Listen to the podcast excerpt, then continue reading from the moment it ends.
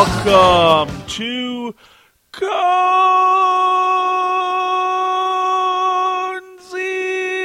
Diary. Yeah, yeah. We're back for episode two. Today is uh, May 28th, 2012. Uh, we have the Conzi on. We're going to go ahead. I just want to talk a little bit about what I did this weekend. I played a ton of board games. We'll kind of get into a couple of them, I think, just to give a little more detail of some of the new games I got to play this weekend that I hadn't played before. So, start out Saturday.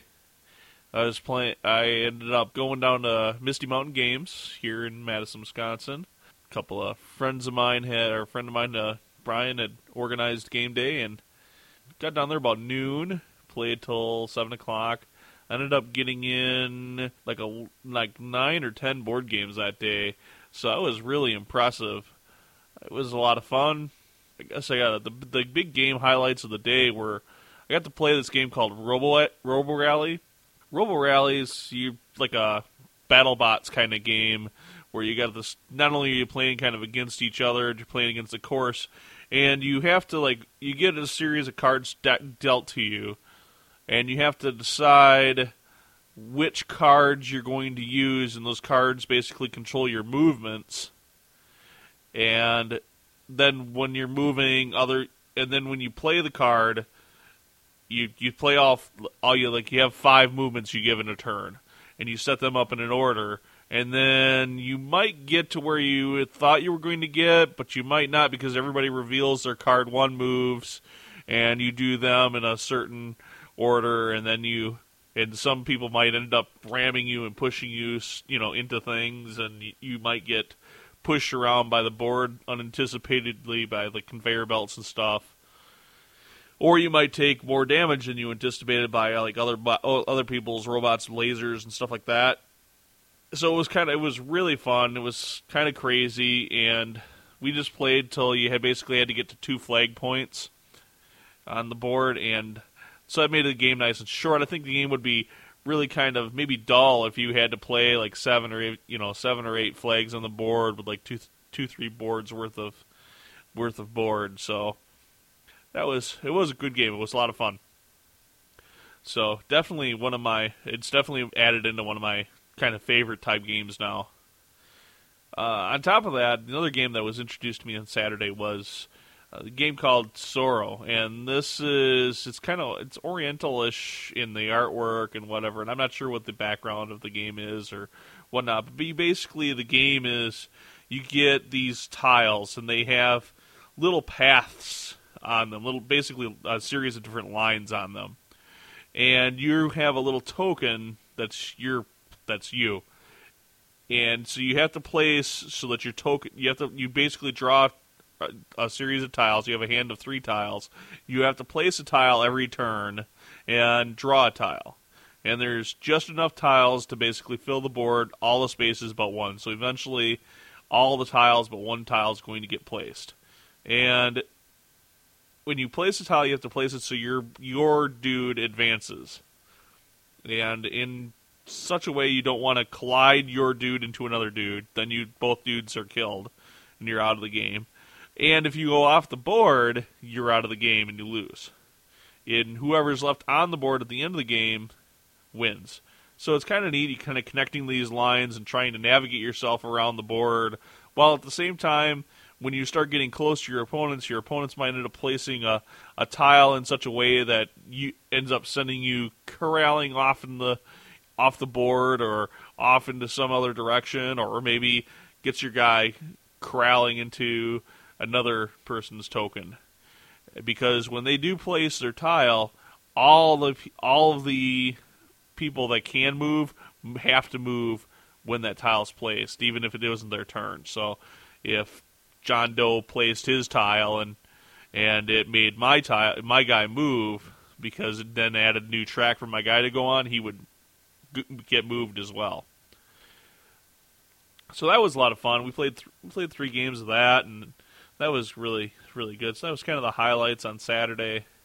Uh, Sunday night we ended up playing over to uh, coworkers of mine. This was kind of my planned board gaming for the weekend, and I ended up playing uh, probably four or five games that night, and of course that was that was good. We got to play. I mean, we got to play probably one of my favorite games, honestly, of just about all time. That's Battlestar Galactica. And while this game isn't one of those games that I've had any success winning at, I've had to, I've always played as a human. Actually, I got to be the sympathize, silent sympathizer this time, and ended up being that the silent sympathizer helped the humans at that point in the game. So here I am. Here, hey, I. Oh wait, you have to help the humans, and guess what? We got tanked. If you haven't played Battlestar Galactica or you haven't watched the show, the the basically the show, there's uh where the humans are. It the series starts out. The humans are there's a a planet, and the they had invented these cyber organism robots, and the had some conflicts with them anyways, and they were called Cylons, and they sent them off away out in space. There was some wild war, some war and they had a, ended up coming up with a treaty. And eventually, the Cylons come back, basically surprise attack and wipe out the humans on Caprica. And then, so it's this one lone battleship that was going to be retired called Galactica that is got protecting what is left of humanity as they jump across the galaxy trying to get away. So the game really in, in during this, some of the Cylons actually have look like humans, so and have infiltrated the crew of Galactica. So they're really, you know, so there's these kind of this traitor mechanic and a voting system in the game that's really well captures what you saw in the TV series. He really gets into that, and if you get a three, four, five people that are playing this game that have watched the series and they're making some of the remarks like I think you're a fracking toaster or whatever. It's just it gets really fun and it's real characterful. And even if the even if you're playing with a bunch of people that haven't played this game before, it's nice. It's nice because you you can play and be a Cylon right off the bat, which is kind of randomly determined. And you can just kind of play as a co-op game right off the bat, just like, oh well, I don't really know the mechanic, but I'll just kind of go along and and do what what the group says until I figure out the game. And within like a turn of passing the game the game turn around, everybody's like, oh okay, I get this figured out. And so then you can start like formulating your your plans to as a if you were a Cylon player to shaft the humans right off the bat. So that's really good. It's one of my favorite games. I got to play that. I got to play the first edition of the Game of Thrones board game, and we were we ended up tossing in, I believe, it's a new expansion for the second edition Game of Thrones board game. So that was really neat. Ended up putting a lot more troops in and on the board and setting up the the wars and the battles really for what looked like later in the you know what would happen sometime later in the books, and that made the game much more dynamic and aggressive. And of course, every time I've played this game, I've ended up having to be the Greyjoys. I ended up Conzi didn't win that game, but I did get a did do pretty well. We played Ticket to Ride, we did uh, Small World. I got a, I've got games of Seven Wonders over the weekend. Lots of board games, lots of really fun full weekend of kind of craziness. On top of that, I've went ahead and I actually got out my I did some re- online research this week or this weekend, and I have started actually painting my Flames of War American infantry. And there, I have to say, I'm just getting kind of the green, trying to get the green right for the American in, uniform using the old Citadel colors. And I don't quite have, I think, the right color to that's doing it for me. But I, after doing some some high some work with some various shades of green and then some grays and a couple of washes.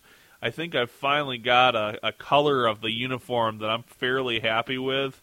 So I'm gonna some as soon as these guys kind of dry up a little bit more because they're pretty heavily coated in uh, wash. I'll go ahead and move on and start trying to do in some leather bits, some flesh tones. I really love the scale of the game because they're so it's really so small that you don't have to you know spend all day painting each individual figure. In fact, there's I don't know 4, 8, 12, 16 20 Looks like 24 guys total sitting there on the table, and, and it'll literally take me just another hour or two to of concentrated painting work, and I'll have these probably done up to the point where I'm ready to base them and and call them good. And I, it's kind of kind of a goal I'm working forward to. Uh, the one of the one of the other local stores here called Last Square, and they're really uh they really focus out well on miniatures.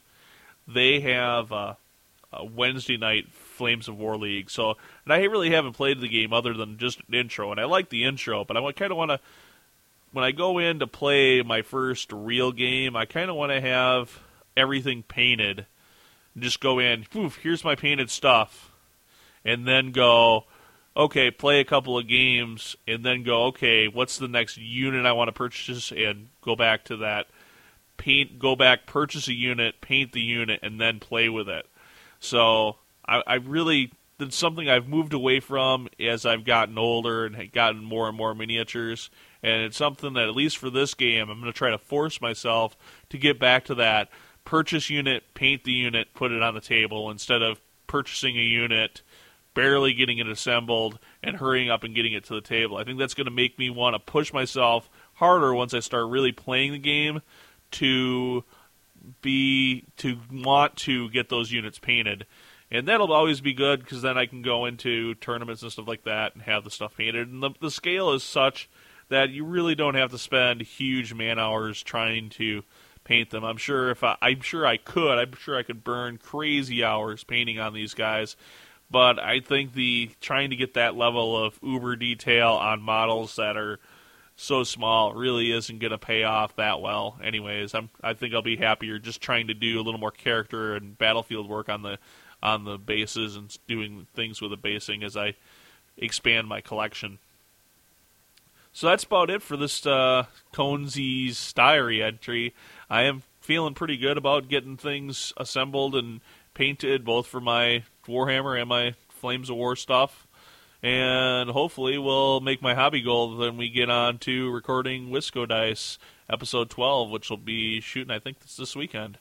So, anyways, peace out. yes, yes, another great episode. We're good. Oh, yes. Tonesy's the best.